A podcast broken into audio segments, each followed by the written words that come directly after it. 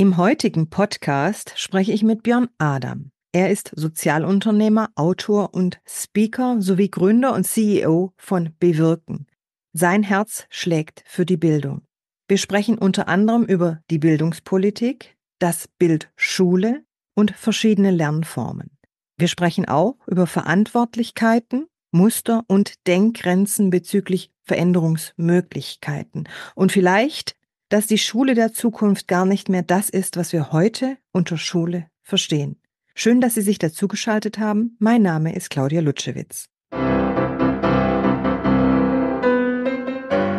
Servant Politics, der Podcast für politische Reflexionsimpulse. Hi Björn, ich habe mich sehr auf dich gefreut. Vielen lieben Dank, dass du heute da bist zum Thema Schule und Politik. Danke, Claudia, für die Einladung. Ich bin sehr gespannt. Ich auch. Ich auch. Dann lass uns mal gleich in Medias Res gehen. Björn, wenn du so an die Politik denkst und vor allem auch an die Schulpolitik, was denkst du eigentlich ist die Aufgabe von Politik? Hm. Das ist eine spannende Frage, weil sie ja natürlich auch die Frage stellt, was ist die Aufgabe von Gesellschaft, was ist die Aufgabe von Wirtschaft, was ist die Aufgabe von uns als Bürgerinnen und Bürger. Die steckt ja da auch mit drin in der Frage. Ähm, und ich finde, dass Politik bei uns in der Gesellschaft, äh, glaube ich, eine wichtige Aufgabe hat, nämlich nicht nur Mehrheiten zu beschaffen und am Ende für ein bestimmtes Klientel, für eine bestimmte Art von Politik dann über eine Partei sozusagen Kompromiss zu erzeugen und, und eine Entscheidung herbeizuführen, sondern ich glaube, Politik hat auch die Aufgabe, bestimmte wichtige gesellschaftliche Themen sichtbar und auch besprechbar zu machen. Also Politik heißt für mich auch Dialogräume, in denen konkrete PolitikerInnen sozusagen, auch mit, mit Partei oder ohne Parteibuch sozusagen, die an Entscheidungen beteiligt sind, äh, teilhaben, aber eben auch Gesellschaft, Bürgerinnen und Bürger, Wirtschaft und andere Akteure. Und diese Dialogräume sind für mich auch ein Raum, in dem dann eben spannende Lösungen, eben Kompromisse sozusagen, das ist ja Demokratie und Politik, auch äh, entstehen können. Und Politik hat für mich die Aufgabe, diese Kompromisse, diese Lösungen dann auch zu tragen, politisch und auch durchzusetzen in entsprechende Mehrheiten und dann damit sozusagen auch Legislative eben bestimmte Rechtsrahmen zu bauen. Das wäre für mich die Aufgabe von Politik und ich glaube, das geht ein bisschen über das hinaus, was wir heutzutage manchmal sagen, Politik zurufen. Also ich glaube, dass Politik eben nicht nur äh, sein darf anspitzen und sagen für ein bestimmtes Klientel, sondern ich glaube, Politik muss auch sehr viel mehr Kompromisse und Themen in ihrer Komplexität darstellbar machen. So, es gibt einen Politiker, ich weiß nicht, ob wir konkret sagen, auch über Einzelpersonen sprechen, aber Robert Habeck zum Beispiel, der vor allen Dingen in seiner äh, Startphase, sagen auch noch ohne Ministeramt, sehr stark auch in den Medien sozusagen dafür gelobt worden ist, dass er Dinge anders beschreibt und erklärbar macht. So, es gibt auch andere PolitikerInnen, die das geschafft haben, aber das so als ein Beispiel. Und dann erleben wir sozusagen jetzt auch in Politik äh, dieser Tage, dass einfach wieder Konflikte aufgehen und sehr stark auch Klientelpolitik gemacht wird und Dinge eben einfach gemacht werden so schwarz und weiß, äh, dafür, dagegen. Und das ist vielleicht auch Teil von Politik, aber mit den komplexen Problemen, die wir haben als Gesellschaft und auch gerade im Bildungs- und Schulbereich, also es gibt keine, keine einfachen Lösungen für die Probleme, die wir haben, müssen wir auch zusehen, dass wir eben über die Komplexität sprechen können. Und das bedarf auch, dass man als PolitikerInnen zum Beispiel mal daneben liegen kann, dass wir Lösungen gemeinsam entwickeln und nicht von Politik erwarten dürfen, dass sie die Lösung schon haben. Hm. Und wenn du das jetzt mal so, was du gerade so über die Aufgabe von Politik so laut hast werden lassen, jetzt gerade im Podcast, wenn du jetzt weiter denkst ähm, an das, wie gerade gerade Schulpolitik gelebt und erlebt wird, wie nimmst du das gerade wahr und wie wirkt das auch auf dich? Ja, Schulpolitik muss man ja noch mal ein bisschen abgrenzen. Du hast jetzt direkt Schulpolitik gesagt, auch Bildungspolitik. Da steckt natürlich Schu Schule ist ein Teil von Bildung. Ähm, wenn wir konkret auf Schule gucken, die ja bei uns in Deutschland auch Sache der Länder ist. Also Schulpolitik sozusagen, Föderalismus ist Sache der Länder. Ähm, etwas, was sozusagen der Bund auch gerne anspricht im Sinne von, ich bin nicht in der Verantwortung, ihr Länder seid das. Ich würde ja gern ähm, und Länder sozusagen, die auch dann nach mehr Geld schreien und Bund, aber im Prinzip die komplette Verantwortung eben haben auf Länderebene. Ähm, dann erleben wir sozusagen eine Politik in Deutschland, die eben einfach 16 verschiedene äh, Politikstile und 16 verschiedene Lösungen beinhalten, mit Problemen, die aber sehr ähnlich sind von den Herausforderungen her. Und ich beschreibe Bildungspolitik oder beziehungsweise auch das, was dann darauf folgend passiert, tatsächlich so ein bisschen überspitzt und provokativ als planwirtschaftliche Unterrichtsversorgung in Deutschland. So, also das ist das, was wir vor uns haben. Wenn wir auf Schule gucken, dann erleben wir sozusagen ein System, das eben konkret von oben geplant mit Ressourcen versorgt ist und das als Ziel hat, tatsächlich äh, Schülerinnen und Schüler mit Unterricht zu versorgen.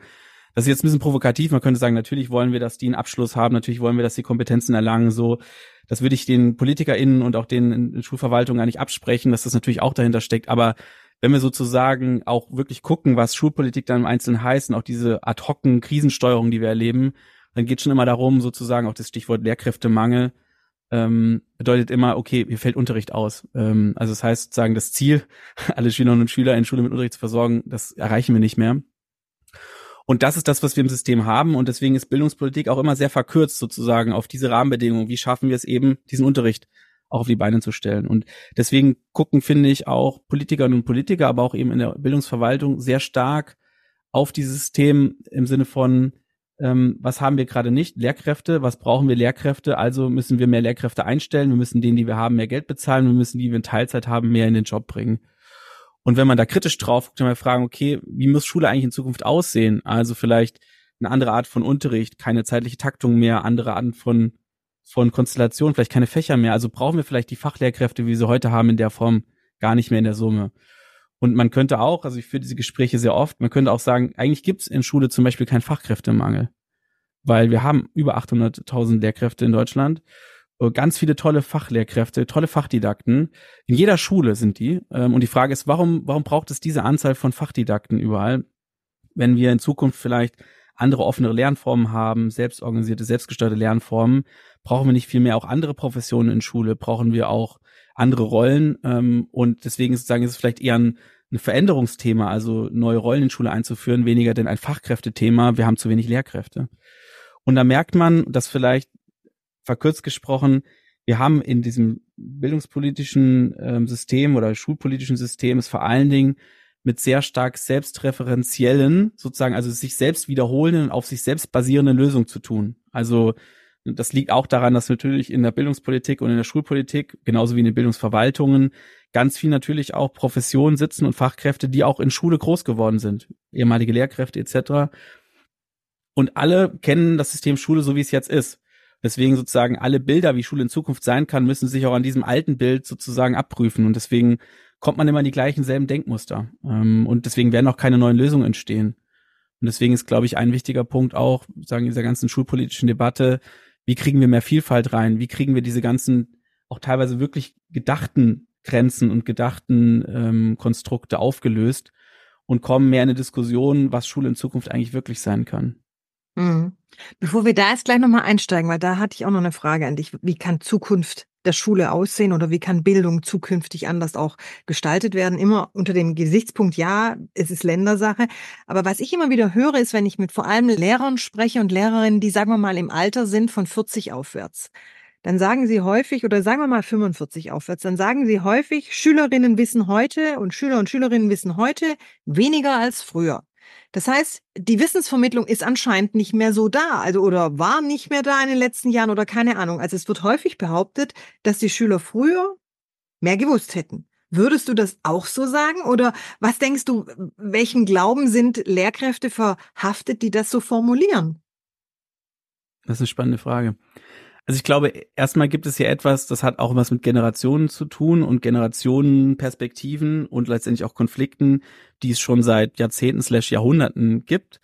Also sagen, wie gucken ältere Generationen auf die jüngere Generation ähm, und im Sinne von Stichwort, naja, früher war es anders, vielleicht auch besser in Tüttelchen. Ähm, also da muss man ein bisschen aufpassen, wenn man diese Sätze hört, was steckt dahinter sozusagen auch einfach an erlebten Generationenunterschieden und Perspektiven einfach, die man hat, weil man älter ist, erwachsen geworden ist, Sachen anders erlebt hat. Und dann gibt es schon was, was wir auch ja in bestimmten Studien und Bildungsmonitoren ähm, äh, messen können oder sehen können. Ähm, auch erst kürzlich sozusagen ist ja nochmal ein spannendes Ergebnis, dass tatsächlich auch eine Lernstandsentwicklung sichtbar macht, die nicht unbedingt nur positiv ist. So, das kann man schon auch sagen. Ähm, das heißt, da ist auch was, wo man dran arbeiten kann und muss. Und dann gibt's aber noch was Drittes, finde ich, dass man sich manchmal so vor Augen führen muss, ist die Frage nämlich, was heißt denn eigentlich, welches Wissen müssen junge Menschen denn eigentlich erlangt haben, wenn sie zum Beispiel eine Institution oder ein, eine Phase, die wir heute Schule nennen, hinter sich haben, Also wie viel davon ist konkret abprüfbares Fachwissen oder bestimmte, äh, bestimmte Kompetenzen in bestimmten Fachlichkeiten und wie viel davon ist vielleicht auch Kompetenzen, was Sozial, Arbeitsweisen, Methodiken, Lernkompetenzen, Lernmethoden betrifft. Und da würde ich sagen, vielleicht ist auch in einer Kultur der Digitalität, die wir in Zukunft haben, in der Wissen ja auch heute schon was anderes ist als vor 30 Jahren, vielleicht geht es auch gar nicht mehr darum, bestimmte Wissensstände zu haben, die wir sogar teilweise noch in den Lehr- oder Kompetenzplänen jetzt sehen, sondern vielleicht ist sogar da weniger mehr, aber mehr Methodenkompetenz, mehr Sozialkompetenz auch aufgesammelt zu haben über diese Phase, die wir heute noch Schule nennen. Und dann könnte man tatsächlich, sagen wir, wenn wir in die Vergangenheit reisen könnten und diese Schüler heute mit den Schülern von, von vor 30 Jahren vergleichen, könnte man vielleicht tatsächlich zum Ergebnis kommen, ja, die vor 30 Jahren, die wussten deutlich mehr über die Weimarer Republik oder wie auch immer, weil sie das auch konkret gelernt, auswendig gelernt und thematisiert haben. Dafür aber sind sie deutlich schwächer, was die Problemlösekompetenz, die Resilienz für Veränderungen oder für Komplexität etc. angeht. Und dann äh, muss man eben immer den Kontext betrachten, weil heute sozusagen, ich muss kein Studium mehr machen, um Experte für, für Psychologie zu werden. Ich kann mir das auch autodidaktisch aneignen. Ich habe dann vielleicht keinen Professor Doktor, aber ich kann ähnliches Fachniveau erreichen, Hypothese. Ähm, und das hat mit der Kultur der Digitalität zu tun. Und auch ja Arbeitsmodelle und auch äh, Berufe, äh, Berufsbilder verändern sich. Und ich glaube, deswegen muss man auch vielleicht wirklich kritisch mal provokativ darüber diskutieren, was wir meinen, wenn wir sozusagen vielleicht auch nicht mehr so viel drauf haben oder so viel wissen wie früher. Mhm. Ja, oder wie du es angesprochen hast, ob es einfach was anderes ist. Was anderes. Mhm. Ja, die Gewichtung auch anders ist. Du hast vorher die Schultransformation angesprochen, Björn. Und du wirkst ja nun bei Bewirken mit. Du bist Gründer und CEO von Bewirken. Deswegen an dich ganz konkret die Frage, was bräuchte Politik, um in der Bildung etwas zu ändern? Oder anders gefragt, was bräuchte Schule von der Politik, damit sich was in der Bildung ändern könnte? Also ich würde es mal verkürzt, wirklich ganz provokativ ähm, zwei Szenarien oder zwei mögliche Wege skizzieren. Und ich glaube, vielleicht sind auch beide parallel möglich. Und die sind ein bisschen angespitzt, wenn ich die jetzt so formuliere. Der eine Weg, wenn wir, wenn wir sozusagen wirklich auf Schule gucken als System der planwirtschaftlichen Unterrichtsversorgung, wirklich provokant gesprochen, so. Also gucken, wie das aufgebaut ist von den einzelnen Bundesländern, den Kultusministerien, den nachgelagerten Behörden, wie die Lehrkräfte sozusagen und die Schulen mit, mit Personal versorgt werden, bestimmte Mittel zur Verfügung haben, sehr viele Regeln bekommen, in denen sie agieren müssen. Wenn das sozusagen das Bild ist, dann kann man ja, ich bin ja Organisationsentwickler vom Hintergrund, mache sehr viel Strategiearbeit, auch Policyberatung, dann kann man tatsächlich auch mit diesem Systemblick äh, sagen, naja, dann müsste man sozusagen einfach auf einer strategischen, sehr hohen Ebene nochmal wirklich differenziert auf die Probleme gucken, so, ähm, und schauen, was muss im System anders passieren. Also auch wirklich das System sehr zentral gesteuert verändern. Also das heißt, ähm, nicht so wie jetzt ähm, derzeit vor allen Dingen Bildungspolitik bedeutet, kleine Leitplanken, Lehrpläne, Personal- und Ressourcenplanung etc. Ja, also sehr kleinteilig wird ja gesteuert, aber es wird nicht strategisch gesteuert. Wenn wir sozusagen uns jetzt als nennen wir ein fiktives Bundesland, ein Bundesland vornehmen, wo wir sagen, wir wollen jetzt wirklich unsere Schulen in die Zukunft ähm, transformieren. Wir wissen aus vielen Modellprojekten, tausenden Leuchttürmen, viel Wissenschaft und Forschung und Praxis, was es grob fürs Lernen braucht, welche Lernformen funktionieren. Und wir nehmen das und gucken, was brauchen wir als Bundesland, um die Schulen dahin zu bringen. Und wir steuern wirklich auch zentraler. Das heißt, wir geben auch Veränderungsimpulse. Wir haben andere Erwartungen an unsere Schulen und wir haben auch andere Erwartungen an unsere Lehrkräfte. Ja, und das passiert gerade nicht. Ja, also wenn man das hört, nicht missverstehen, ganz viel wird ja auch gesteuert, die Lehr Lehrkräfte fühlen sich drangsaliert, was müssen wir noch alles tun? Aber strategisch, am Berufsbild der Lehrkräfte, an der Erwartung an die Schulen hat sich nichts verändert. So, ähm, und das wäre ein Szenario. Also wirklich mutig Bildungspolitik ähm, auf Landesebene betreiben und entsprechend auch steuern. So, und das heißt aber auch mehr nach Zielen, mehr strategisch auch mehr Messung sozusagen. Also auch mehr, sagen die Frage ist, erreichen wir unsere Ziele eigentlich? Etwas, was Schule gar nicht gern hat, sagen über die Schulter gucken oder, ne, also wirklich so eine Art von Strategiearbeit zu machen. Das ist ein Weg, glaube ich, und einer, der auch Teil der Lösung ist, weil wir das System werden wir nicht so schnell verändert kriegen zu einer Art von völlig selbst organisiert und jede Schule macht den eigenen Weg. Ne? Das wird nicht funktionieren. Ähm, also das ein, ein Teil der Lösung und der zweite ist schon auch, und das machen wir auch in unserer Arbeit, die Schulen haben in dem System, in diesen Leitplänen, die es gibt, schon auch ihre Möglichkeiten, Dinge anders zu machen. Das hat leider sehr viel mit Eigeninitiative zu tun, auch sehr viel mit Ressourcen, die man sich auch manchmal eben ich würde sagen fast ehrenamtlich, aber sozusagen außerhalb der, der Arbeitszeit auch noch mit rausschneidet, sehr viel mit Elternengagement, mit Akteuren rund um die Einzelschule zu tun. Aber wir erleben schon, auch staatliche Schulen, dass sie in der Lage sind, dann mit einer guten Begleitung und Impulsen von, von außen tolle Sachen anzustoßen und auch wirklich in Veränderung zu gehen, so dass am Ende sogar so eine Schule ähm, innerhalb von wenigen Jahren es schafft, von so einer klassischen Flurschule mit Unterrichtstaktung und Fächertrennung wirklich zu einer Schule zu werden, die auch mit freieren Lernformen agiert, die mehr Teamteaching ermöglicht etc. Das ist möglich, da gibt es ganz viele tolle Beispiele und es gibt auch viele Schulen, nicht nur die wir begleiten, sondern auch die von anderen begleitet werden, die da gerade jetzt, wo wir sprechen, auf dem Weg sind. Es wird aber nicht die Lösung sein für alle 50.000 Schulen in Deutschland, so. Ähm, und es hat viel mit Eigenengagement und Zusatzressourcen zu tun. Ja, ich habe bei dir so rausgehört, es hat einfach auch mit dem Willen zu tun, sich mit einzubringen. Also bei den Eltern, bei den Lehrern, vielleicht auch bei den Schülern. Ich denke, es ist ja ein, eine Art Mobile, so, so sehe ich die Schule immer. Und da sind alle mit drin gefragt. Und sobald einer nicht mitzieht, ist das Mobile einfach in Schieflage. Und ich denke, das sind vielleicht dann die Schulen, die dann dieses Wollen nicht haben, warum auch immer. Und dann wird es einfach schwierig. Du hast jetzt verschiedene Lernformen angesprochen. Björn, könntest du das an einem Beispiel behaften, was genau du unter Lernform verstehst oder was ihr bei Bewirken unter Lernform versteht? Mhm. Ich versuche es mal auf einer höheren Flugebene zu beantworten, weil wenn man dann tiefer reintaucht, dann wird es schon sehr spezifisch, glaube ich. Ähm, aber wenn man so auch von außen drauf guckt, jeder von uns hat ja ein Bild von Schule. Also jeder von uns kennt Schule. In irgendeiner Form ist man zumindest kurzzeitig zur Schule gegangen. Ähm, und das Bild kann man auch googeln, wenn man sozusagen recherchiert, was Schule ist, dann poppen auch immer noch diese Bilder auf von Klassenräumen mit mit frontalunterrichtsbezogenen Settings, mit Tischen und Stühlen, mit einer Tafel oder einer digitalen Tafel mittlerweile, immer noch das Gleiche. Ähm, und das ist ja die Schule, wie, wie wir sie alle kennen, wie viele sie kennen. Und wenn wir von anderen Formen von Lernen sprechen, also ich spreche bewusst nicht von Unterricht, so, weil Unterricht ist ein spezifischer Container, es ist ein Format, das wir auch direkt mit Bildern verbinden von zeitlicher Taktung und von Fächern. Also wenn wir von anderen Formen von Lernen sprechen, dann geht es vor allen Dingen, und wir benutzen mittlerweile auch gar nicht das Wort irgendwie neu, sondern eher vielleicht zeitgemäß, da kann man auch drüber diskutieren, weil viele dieser Lernformen gibt es auch schon seit Jahrzehnten und sind auch viel schon in Modellprojekten und so experimentiert und evaluiert worden wissenschaftlich. Also das sind alles Lernformen, in denen wir es schaffen, die Komplexität der Themen, die es auch schon immer gab in Gesellschaft, ist auch alles nicht, nicht nur was Neues, eine Veränderung in Gesellschaft, die das dem, die dem Rechnung tragen. Also das heißt, dass wir eher ähm, projektbezogen und herausforderungsbezogen lernen, dass Dinge besser verknüpft sind, dass wir auch das Peer Learning ermöglichen. Das heißt, die Altersunterschiede und Wissensunterschiede im Lernkontext sichtbar und auch für das Lernen ermöglichen. Also das heißt, dass auch ältere Schüler mit jüngeren Schülern zusammenarbeiten können etc. Ähm, all das sind Formen, die am Ende es ermöglichen, dass ich in einem Sozialgefüge mich besser zurechtfinde, dass ich als Lernender selbst mir auch Wissen aneignen kann, dass ich lerne, wie ich an Herausforderungen, an Projekte rangehe, an bestimmte Fragestellungen.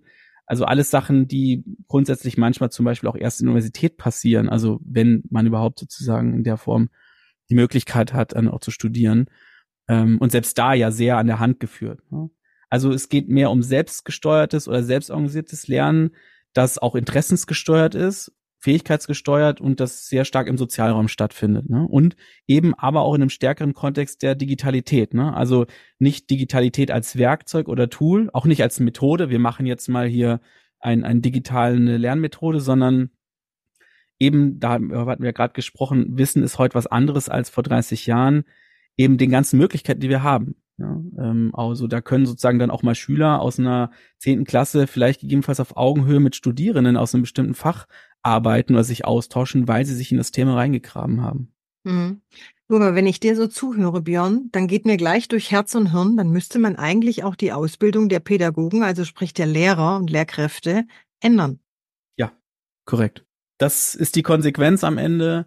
Und ähm, das Traurige an der Stelle ist ja, dass wir haben eigentlich kein, kein Erkenntnisproblem, sondern wir haben Umsetzungsthema, auch im, im ganzen schulpolitischen Raum. Äh, das hat natürlich mit vielen, vielen auch konkreten identitätsgetriebenen Themen zu tun. Ne? Was ist Aufgabe der Universitäten, was ist Aufgabe von Politik, was ist Aufgabe von Schulverwaltung und bei Schule ja auch noch, was ist Aufgabe des Schulträgers.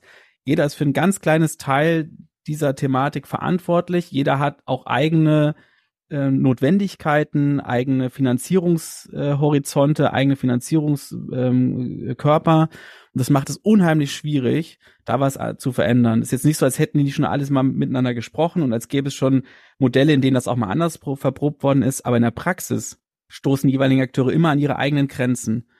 Und da muss tatsächlich was passieren. Also überspitzt formuliert kann auch ein Teil von Bildungspolitik sein, wirklich nochmal kritisch auch auf die Verantwortlichkeiten zu gucken. Und oder wenn man das nicht anpacken will und kann, dann muss man ernsthaft wirklich in Kooperationsprozesse und kooperative ähm, Lösungen gehen. Und das passiert derzeit nicht.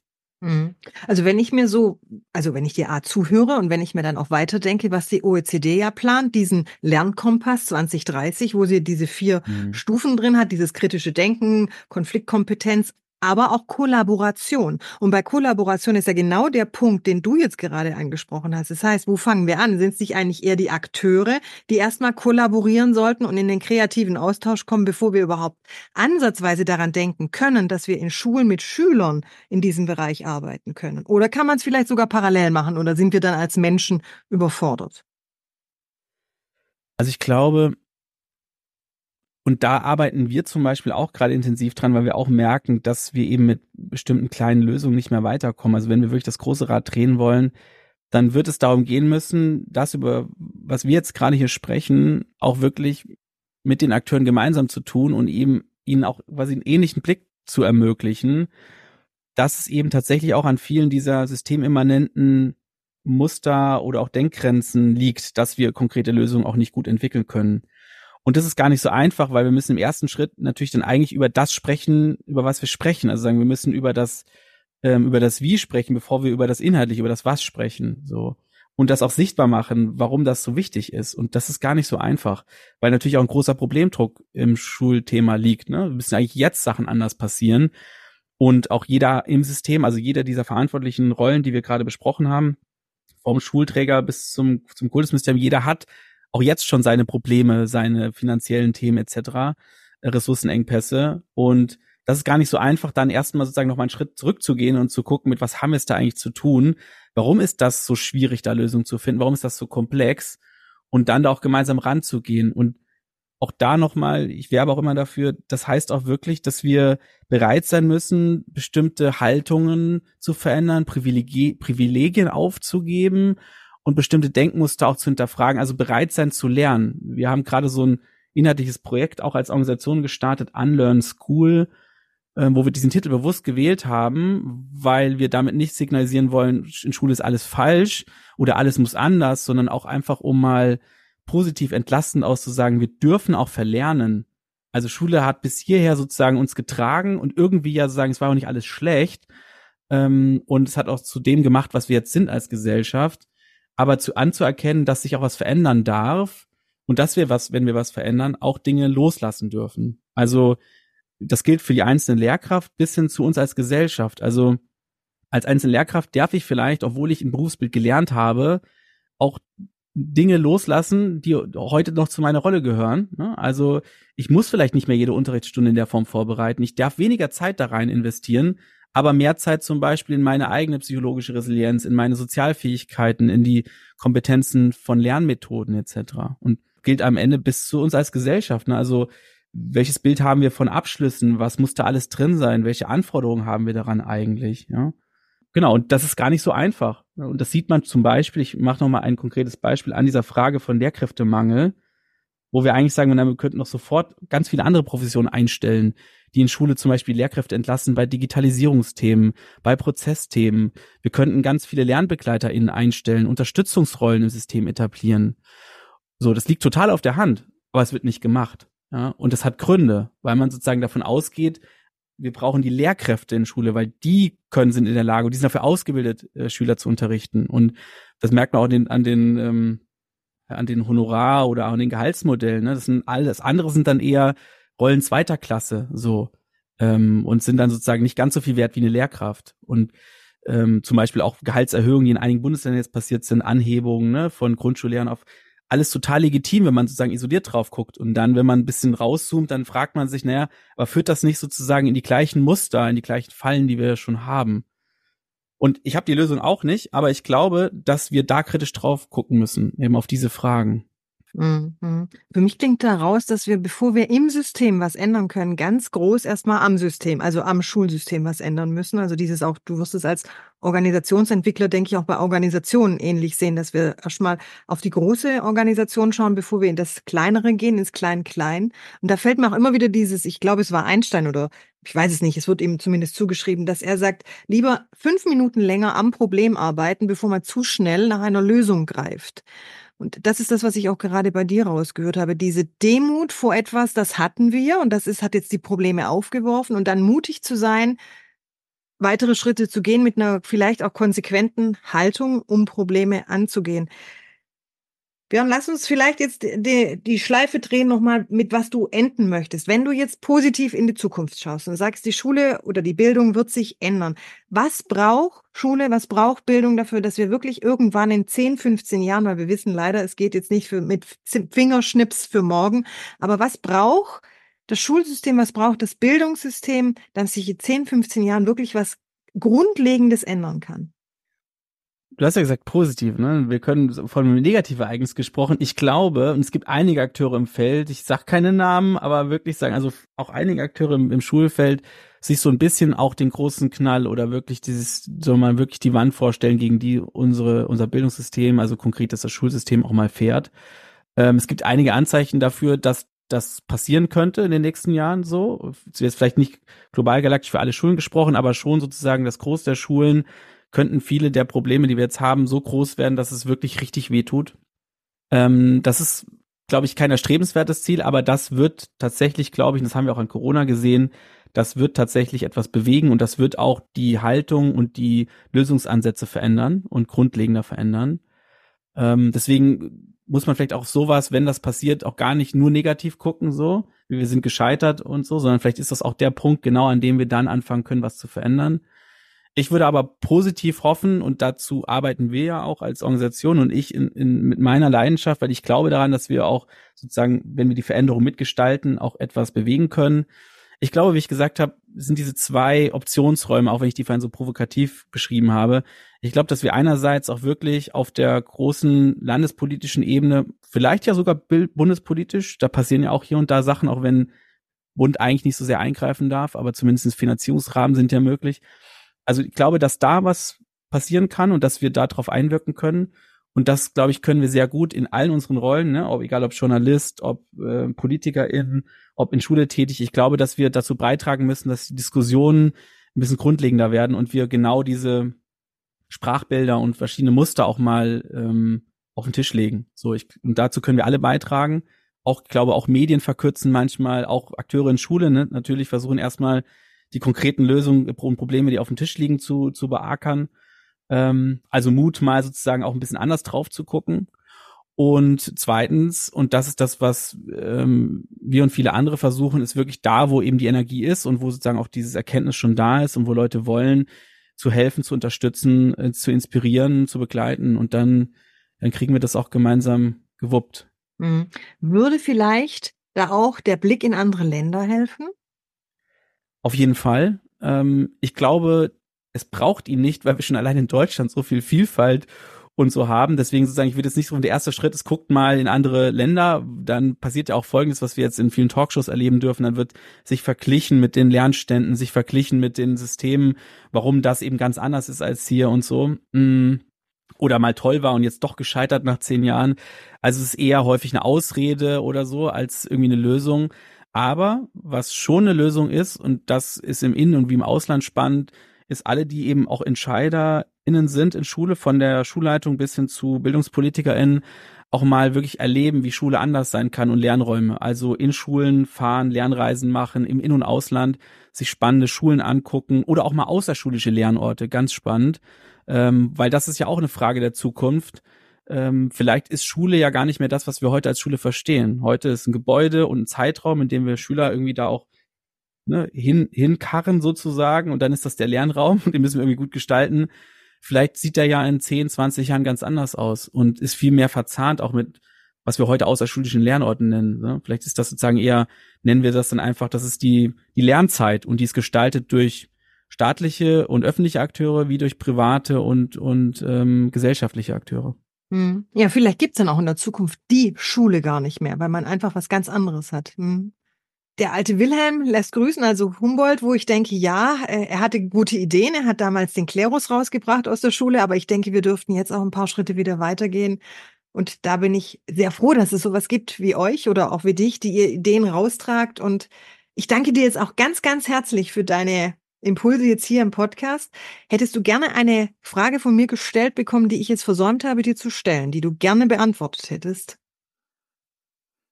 Nö, also aus dem ersten Impuls nicht. Aus dem ersten ist alles so d'accord für dich? Ja.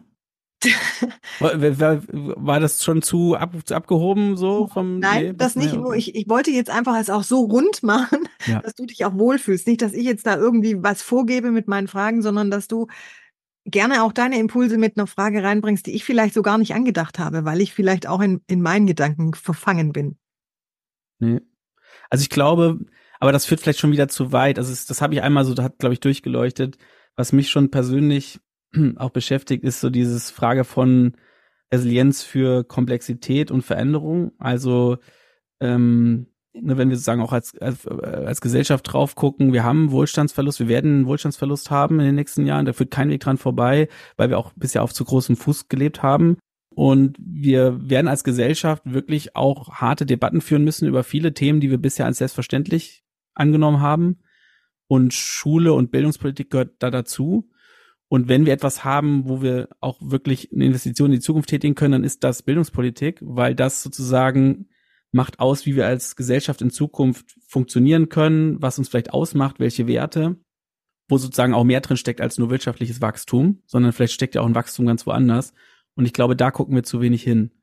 Und das bedeutet aber auch, und das betrifft jeden im Schulsystem, aber auch grundsätzlich darüber hinaus, dass wir in den nächsten Jahren eben auch diese Konflikte aushalten müssen bis zu einem gewissen Grad, dass wir Unterschiedlichkeit aushalten dürfen, dass wir nicht alles sofort gelöst bekommen und dass es eben auf viele Probleme keine einfachen Lösungen gibt, auch wenn wir uns das manchmal erhoffen. Und da steckt sozusagen, glaube ich, auch ein Teil der Lösung für das Schulsystem drin und für die einzelnen Schule, weil es eben keiner hat die eine einfache Lösung, sonst, sonst, sonst hätten wir sie schon längst umgesetzt.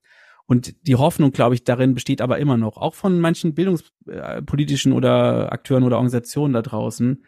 Ähm, und ich glaube, da müssen wir ja achtsam und geduldig sein und nicht, nicht sozusagen in Schwarz und Weiß äh, driften, was ja politisch gerade in einigen Themen schon passiert. Und mhm. in Schule ist das genauso. Also wenn wir die Lösung, von denen wir vorhin gesprochen haben, also die Lösung, die eben diese komplexen Probleme auch ernsthaft versuchen zu adressieren, die funktionieren ja nur mit den verschiedenen Perspektiven und nur gemeinsam. Das ist ja genau das, woran es gerade krankt. Jeder hat so seine eigene Verantwortlichkeit und versucht die irgendwie, sag mal, bestmöglich umzusetzen, aber leider sozusagen manchmal eben zu Kosten oder gegen auch bestimmte andere Akteure. Und wenn wir also die Lösung eher in der Kooperation sehen, dann müssen wir auch aushalten, dass es eben ja manchmal nicht sozusagen nur zu unserem Vorteil ist. Das betrifft mhm. alle Akteure in Schule.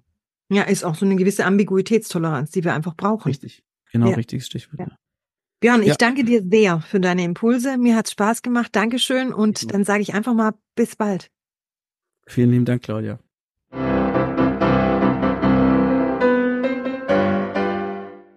Servant Politics gibt's auf Spotify, Apple Podcasts und überall, wo es Podcasts gibt. Abonniert uns gerne und hinterlasst uns eine Bewertung. Servant Politics, der Podcast für politische Reflexionsimpulse.